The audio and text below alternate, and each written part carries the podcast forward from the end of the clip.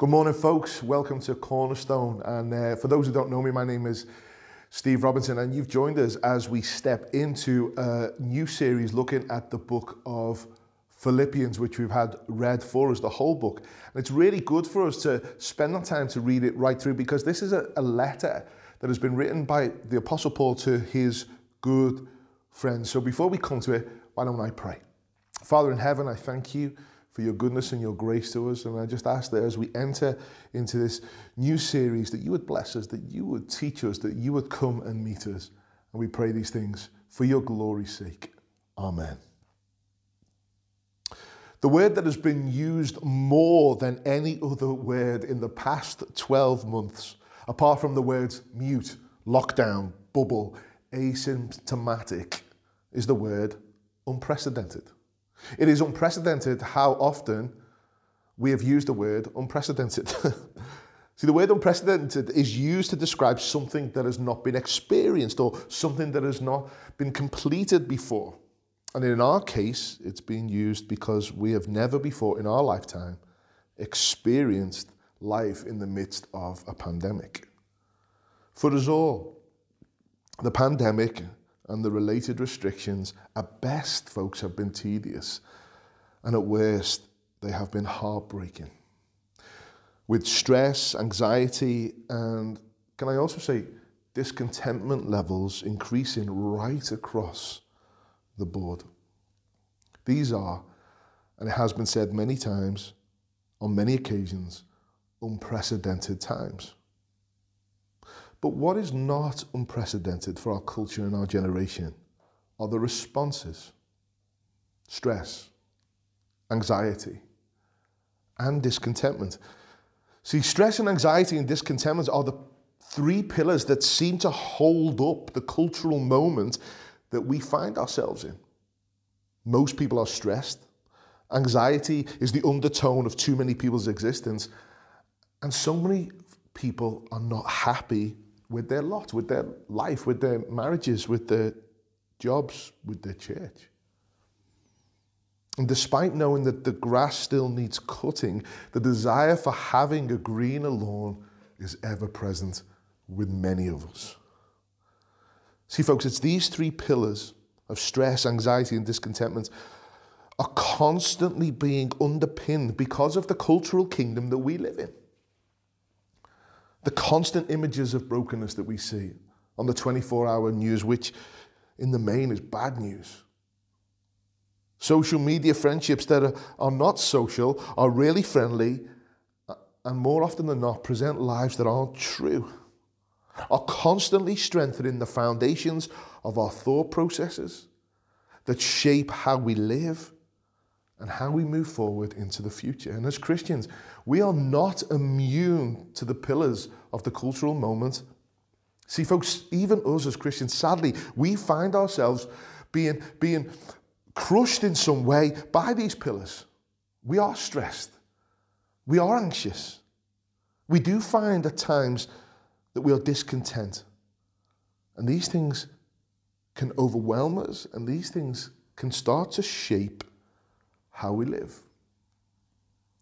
Folks, as Christians, we need to be reminded that in the reality of our situations that do bring stress and anxiety, we do have a joy in the gospel that we as Christians are citizens of another kingdom that defines a greater reality for us. And the story of Jesus is to be reflected in the story of our lives as we follow him in triumphant victory through humble sacrifice that enables us to be content and joyful in any circumstance.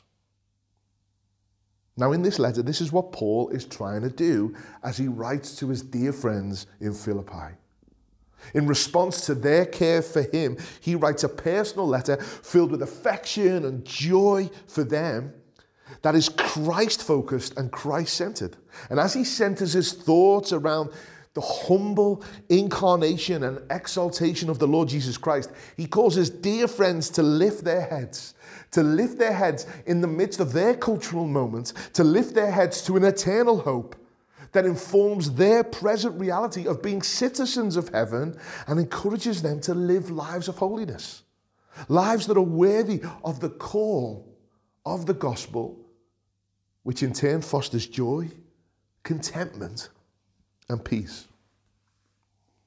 See, Paul is writing a letter to a church who are seeking to live as Christians in the midst of an opposing kingdom 2,000 years ago. And Paul shares love, loving truths and gospel gold, folks, that is relevant for us today. And the hope is that as we make our way over the next three months through this wonderful letter, that we as people will come to enjoy Jesus so much more. And then as we live, we will make him look magnificent, whether we live or whether we die. Now, we've had the, the whole book read for us, but I just want us to read again the first two verses of chapter 1. Why don't we read them together? Paul and Timothy, servants of Christ Jesus, to all the saints in Christ Jesus who are at Philippi with the overseers and deacons, grace to you and peace from God our Father and the Lord Jesus Christ. One of the greatest encouragements that we get as a church is hearing news of what God is doing around the world.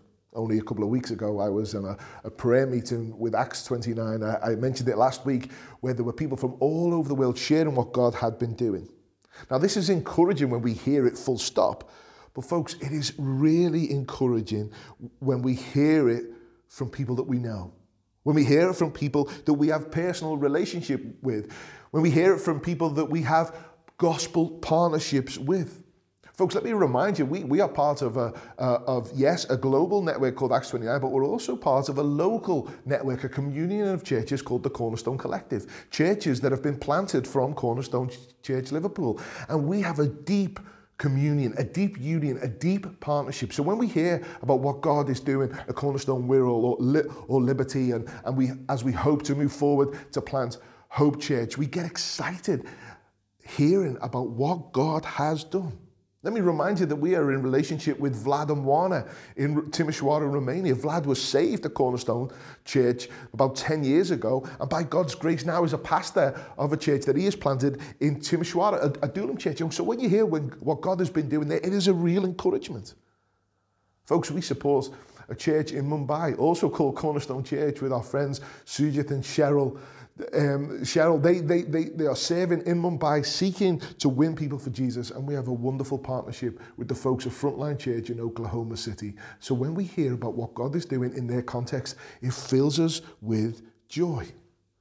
Folks, it is such an encouraging thing to hear about what God is doing in the lives of people that we know, in the lives of churches that we love. And this letter that Paul sends reads like a missionary report. He is sharing all that God is doing. He's writing to these gospel partners, these people that he loves, these people who love him. Not only do they love him, they're praying for him. Not only are they praying for him, they are providing for him. And through this letter, he, he seeks to reassure them of his prayers, his affection towards them also. Now, throughout the letter, Paul will be updating them on his personal circumstances. He shares the encouragements of the ministry effectiveness, what God is revealing to him, and what his hopes and his desires are, whilst simultaneously speaking into real issues that the church in Philippi are experiencing. And he seeks to encourage them in and through these issues. See, the letter shows the church that the story of Paul, and all of our stories for that matter, are to be reflections of the story of Jesus. So, what Paul is going to do, and what he does, he builds around the beautiful description of Jesus that we had read for us in chapter 2, verses 5 to 11. This beautiful short description, a poem, a, a, hymn of the incarnation, the death, resurrection, ascension, and exaltation of the Lord Jesus. And what he does is, Paul gives real examples from his own story and the story of others of how Jesus has defined them, and then how Jesus Jesus' story is reflected through their stories. And in doing so, we will be reminded of how Jesus' story has defined us And it also shows, shows us that our own stories are to be reflections of the story of Jesus. Folks, in light of that, as we read that in the, in the reality of where we are, we are to work out, out our own salvation with fear and trembling as we look to the King of the kingdom that we are a part of.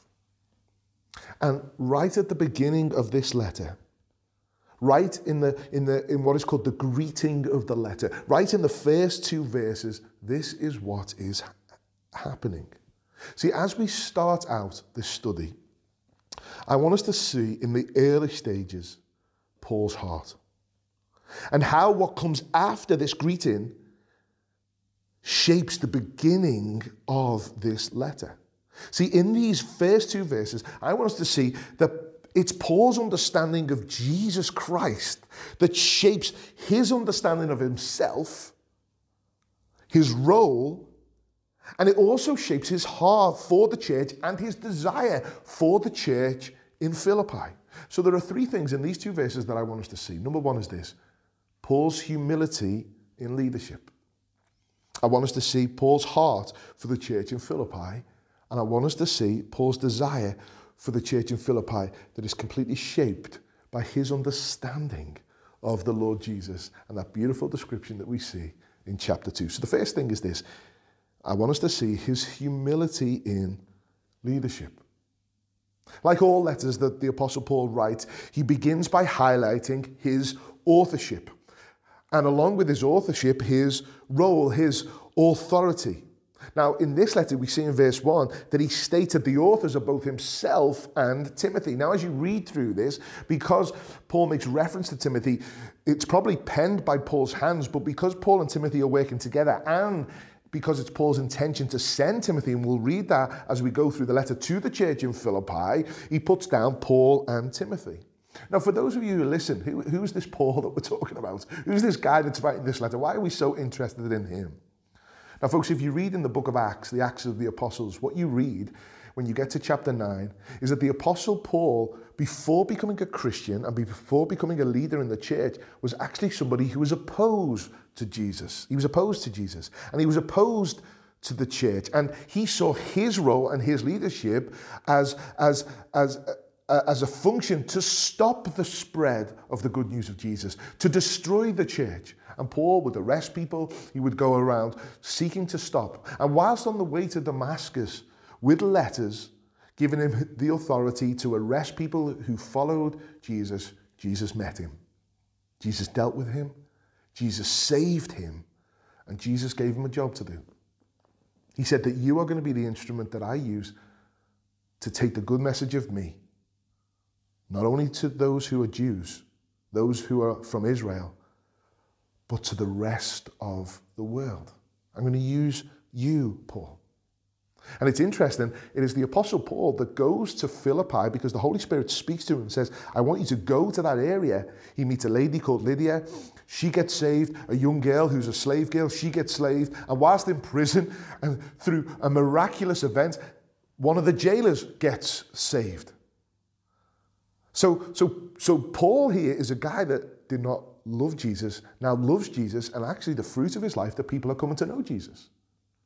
Timothy was a young man. You read in Acts 16, where Timothy was raised um, in the faith by his mother and his grandmother, and people saw the potential within and respected him.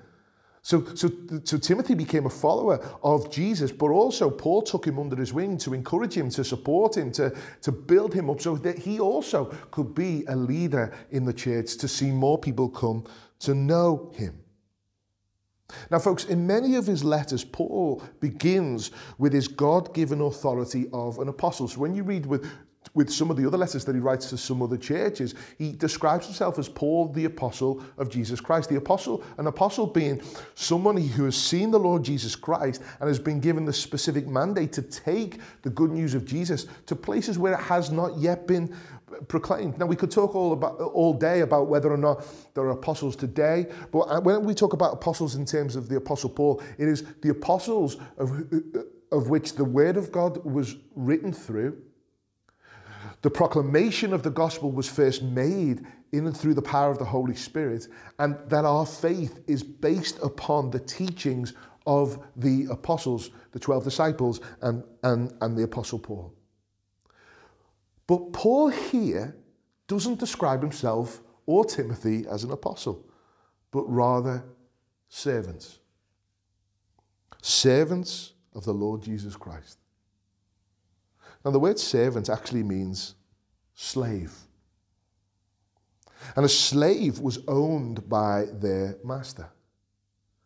So, what the Apostle Paul is doing as he writes to the church, what he's saying is that our role, our status, is that we are slaves of Jesus Christ.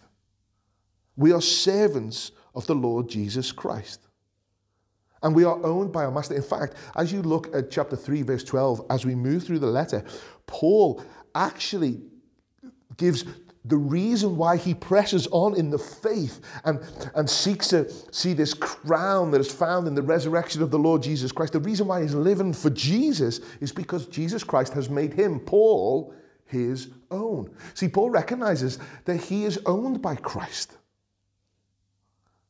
The declaration of saying that he is servant, he's saying, look, we, Paul and Timothy, we serve Jesus and we serve his people.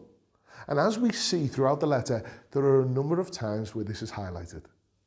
In chapter 1, verses 21 to 26, you, you see some of the, a, a famous verse, which is, For me to live as Christ and to die is gain. See, what, what, what, what Paul is saying there, as you read through that, is that my reason for living is the Lord Jesus. But if I die, I get to see him and I, I gain. And as you read that through, what he, what he goes on to say is that, look, if I die, I go to be with Christ. But if I live, that is good for you, Christians in Philippi. Because, because I can proclaim more of the goodness and grace of Jesus to you. So therefore you will, you will know him more. See, the whole purpose and existence of Paul was that he was a slave. He was a servant of Jesus to serve Christ and to serve his people.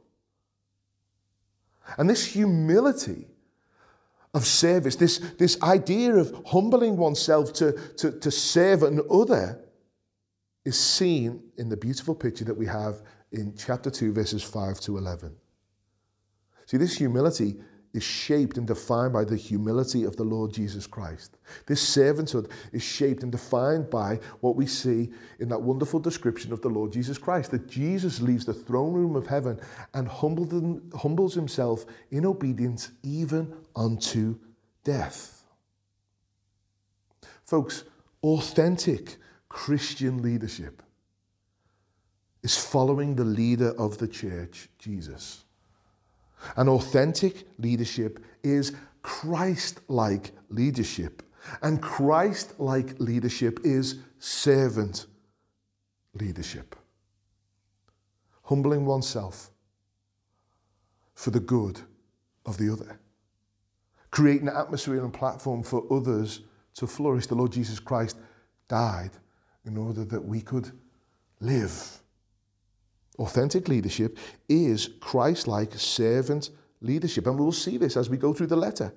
In chapter 2, Paul actually uses uh, his, his own example that pours from the example of Jesus. He makes reference to the humility of Timothy and the humility of Epaphroditus.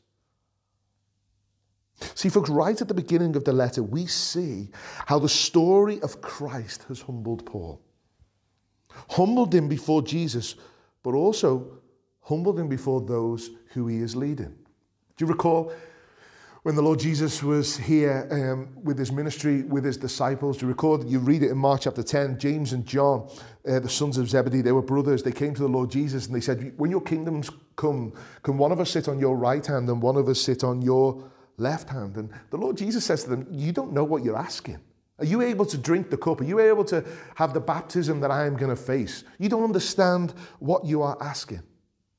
And then he goes on to, the, to say this You know that those who are considered rulers of the Gentiles lord it over them, and their great ones exercise authority over them. But it shall not be so among you. But whoever will be great among you must be a servant, and whoever would be first among you must be a slave of all. For even the Son of Man came not to be served, but to serve and to give his life as a ransom for many.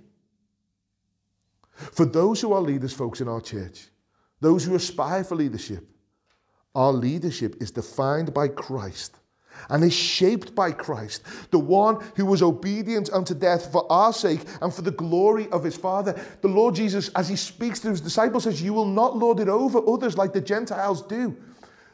But for those who are to be great amongst you, let him be a minister, let him be a servant. For the Son of Man did not come to be served, but to serve and to give his life as a ransom for many. Authentic leadership is a call to the service of our Master and a service to his people. Folks, it is not about platform. It is not about our praise. It's not about our worth. It's not about our place. It's not about our satisfaction. It's about service to Jesus and service to his people. And this can be seen in all different forms. We'll see it different with Paul. We'll see it different with Timothy. We see it different with Epaphroditus. Different kind of people with different kind of personalities and different giftings. But all their leadership and all our leadership for those who lead is to be defined by Christ. Servant hearted leadership. But, folks, this isn't just for leaders, this is, this is true for us all. We as Christians are all servants of Christ. We are all slaves to our Master because each and every one of us have been bought with a price. And Christ has made each and every one of us his own. We are His, and our call is to serve Him and to serve others. Our call is to love Him and to love others. We want to serve the Master, and we serve the Master in serving those that He has called us to do life with our brothers and sisters in Christ, to love God and to love our neighbours. Folks, this servant or this humble Christ like servant leadership, this humble Christ like servanthood is true of us all. And what we see right at the beginning of the letter, that Paul describes himself and Timothy as servants of Christ and servants of the church. We see his humility in leadership. Number two, we see his heart for the church in Philippi. Paul then states who the letter is for. To all the saints in Christ Jesus who are at Philippi with the overseers and the deacons. See, Paul is writing to Christians in the city of Philippi. Philippi was a Roman colony. It was actually known as Little Rome. And you, even though you weren't in Rome, you were part of the Roman Empire, and you would have had all the privilege of being people of Rome. Things such as exemptions from significant forms of tax, privileges connected to land ownership, and also the benefits of being part of a commerce city because Philippi was located on a really important commercial road. Now, the privilege of being part of that city would have been felt in all quarters of the population, including the church. Benefits and privileges that were theirs because they were citizens of the Roman Empire, of which they would have been constantly reminded of. If you were living in Philippi at the time, you wouldn't have been able to get away from the culture. You wouldn't have been able to get away from the religion, the, the emperor worship along with the worship of a pantheon of, of other gods. You wouldn't have been able to get away from the lifestyle, the power, the significance of being the people of the Roman Empire. You knew if you lived in Philippi what kingdom you were a part of. And this cultural dynamic meant that the gospel was met with resistance. What you'll see as you read in Acts, right from the birth of the church, it was met with persecution, it was met with resistance. So if you were a Christian and you lived for Christ, you were set apart.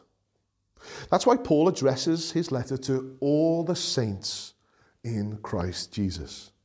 Now, saints doesn't mean people who have been venerated by an organization or a religious uh, movement like, like what was happening um, in the pagan worship of the Roman Empire.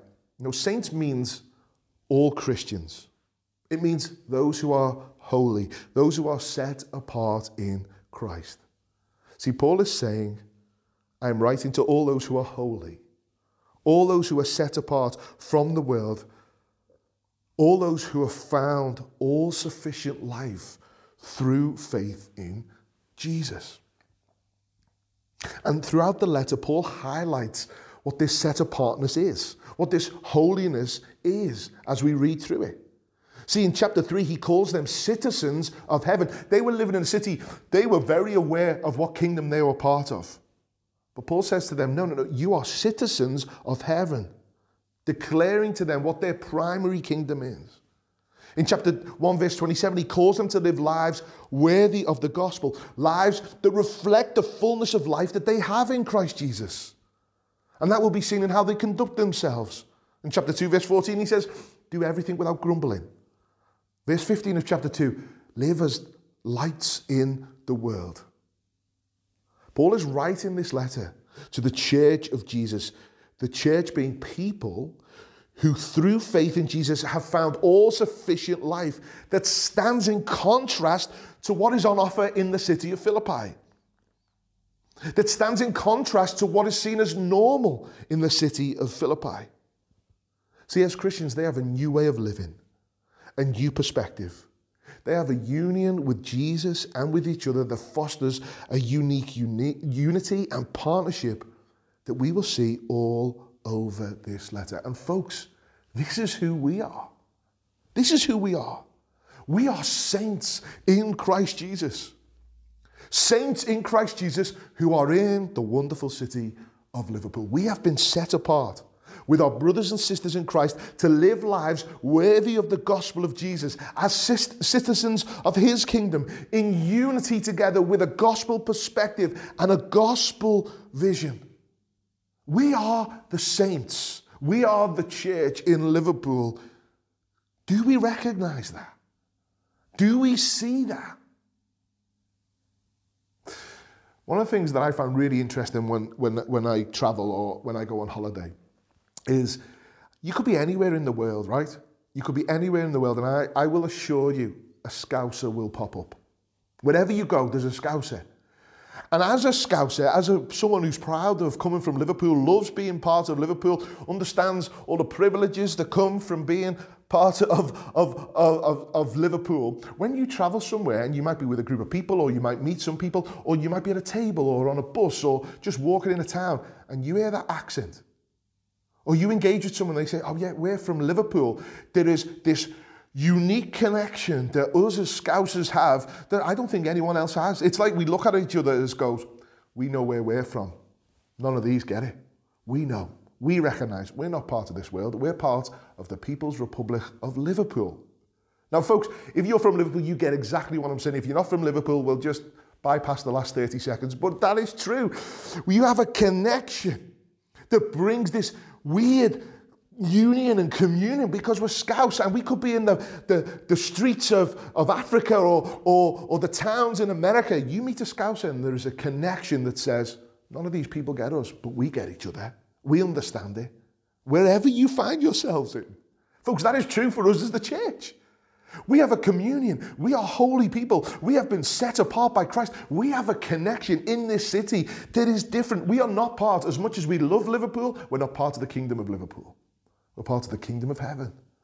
And as Christians, we have a deeper union and a deeper communion and a deeper connection because of Christ that far outweigh any connection that any Scouser will have with each other.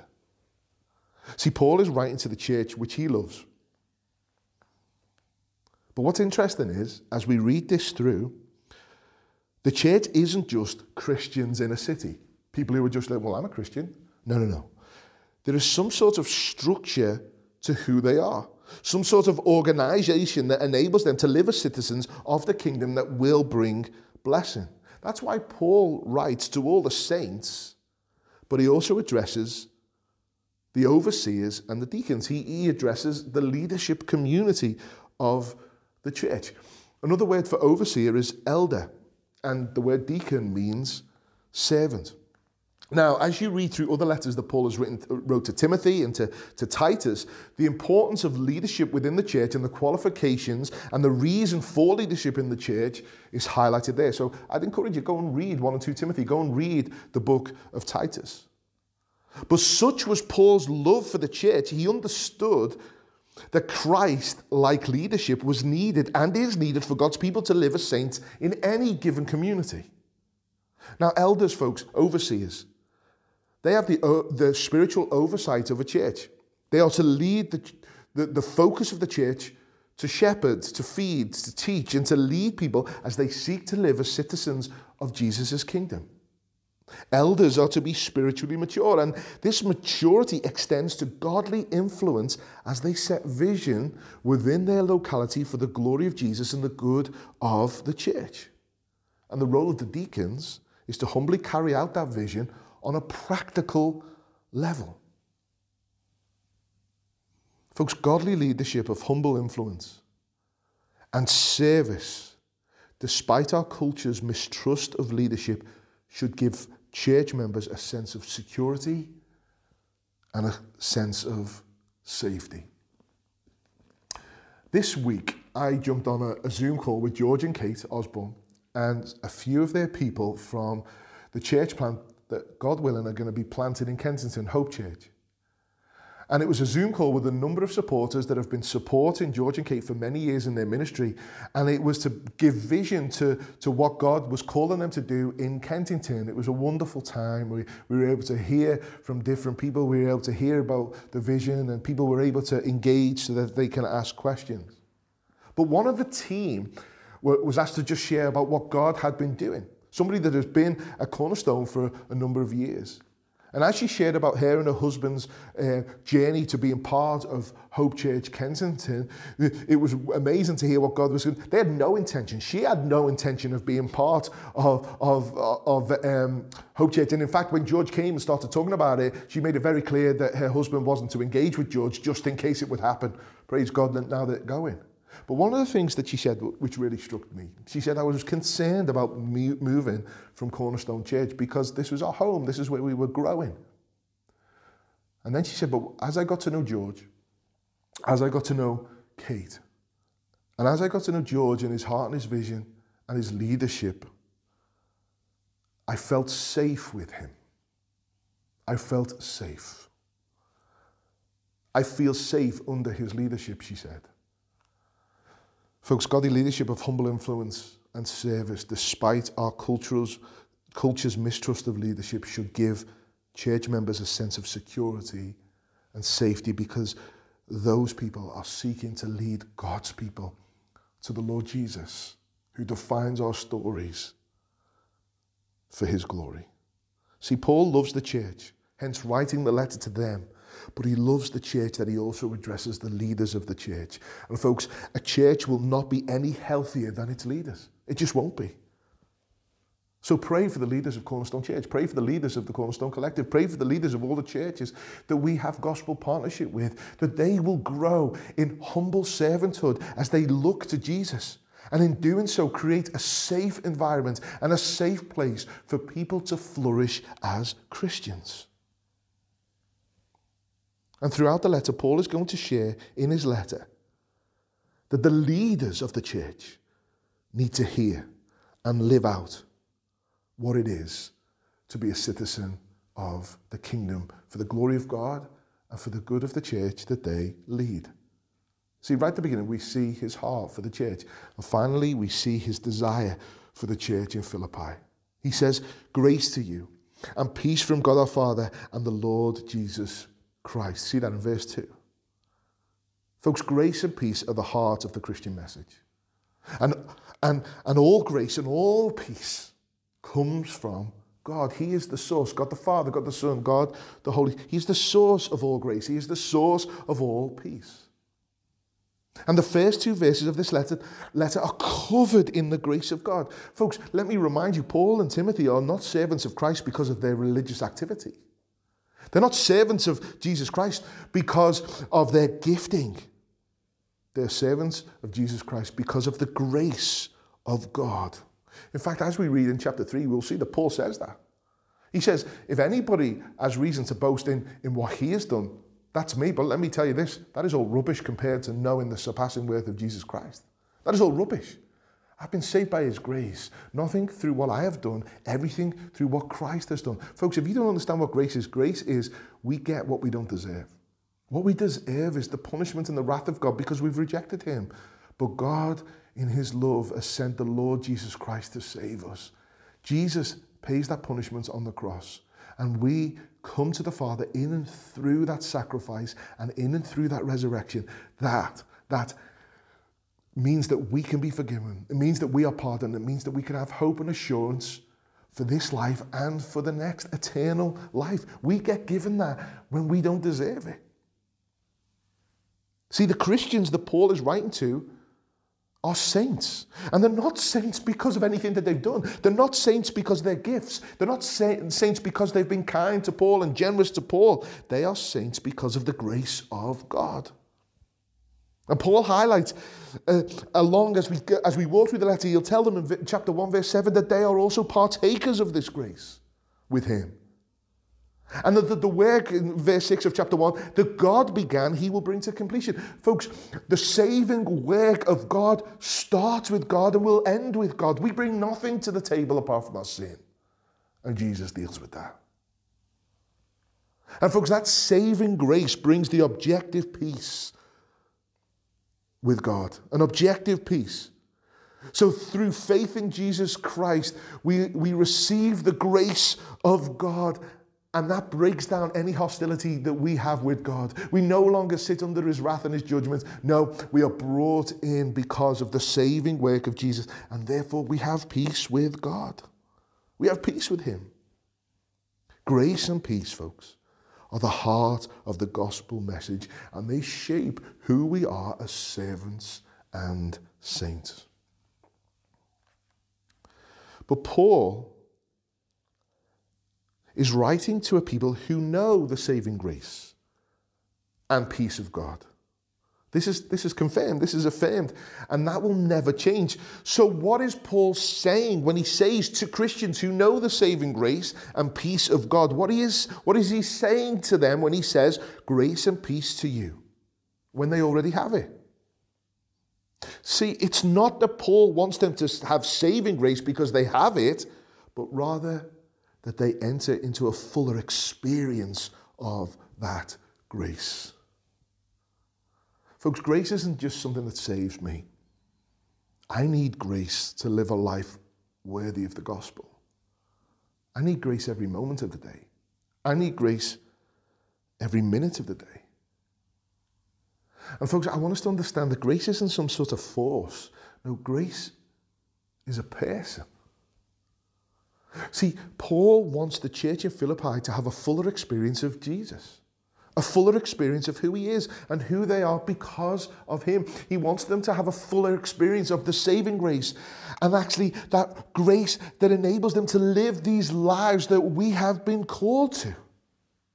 And it's this experience of grace in our lives that will lead us to peace. Yes, peace and salvation, but also peace within our souls as we live for Him. A peace that Paul describes in chapter 4 as a peace that surpasses all understanding. A peace that enables him to be content in any circumstance. Folks, a peace that can only be experienced because of the grace of God. A peace that can only be experienced because of grace that comes from God. See, Paul's desire for the church in Philippi is that they enter into a fuller experience of grace and that they have a peace in their souls as they live in their cultural moment. And folks, in our culture and in our world that is riddled with stress, anxiety, and discontentment, we as elders want you. We want us to know the grace and peace that comes from God. Yes, we have been saved. Yes, there is no longer hostility between us and God, but we need His grace. We need to know that peace that surpasses understanding. We need to learn to be content in all circumstances and not allow the pillars of our culture of stress, anxiety, and discontentment to overwhelm and to shape how we live. And for those of you listening who are not believers in the Lord Jesus Christ, who are not Christians, we want you to know the saving grace and peace that comes from God in Jesus. If you're not a believer in Jesus, you sit under the judgment and wrath of God. You do. And if you've rejected Him for your life, He will give you in an eternity what you've wanted in this short life an eternity without Him. And folks, an eternity without, without God, an eternity under the wrath and judgment of God Jesus says is a place of wailing and gnashing of teeth. But Christ, in his goodness, has come to save us, to pay what we owe, to die in our place, so that we can be forgiven and know peace with God. This is what we want for you if you do not know Jesus. This is what your friends want for you as they've invited you onto this or invited you to church. And folks, we as Christians, beloved, we live as citizens of another kingdom. We are people, we are saints set apart for His glory, to reflect His glory to the world. What an impact we will have. What a contrast that will be if we do this from a fuller experience of grace and peace found in and through our Lord Jesus Christ. I don't know about you, but I am looking forward to getting stuck into this wonderful letter. And I pray that we will be blessed and come to a fuller understanding of what it is to know Jesus and to live for Him. Let's pray. Father in heaven, thank you for Jesus. I thank you that it is because of Him we are saved. It's because of Him we know His grace. Because of Him, He who is grace has impacted our lives and we have peace with you. Help us to live as the saints that you say that we are. Help us, those of us who lead and influence, help us to be humble, Christ like servants. But help us to grow in the knowledge of Jesus and abound in an understanding of Him so that we know grace and know a peace in all circumstances. And Lord, I pray as we spend the next three months walking through this beautiful letter, you will impact us as individuals and impact us as a church so that we will live lives that shine as lights in this city. And I pray these things for your glory and for our good. Amen. God bless you.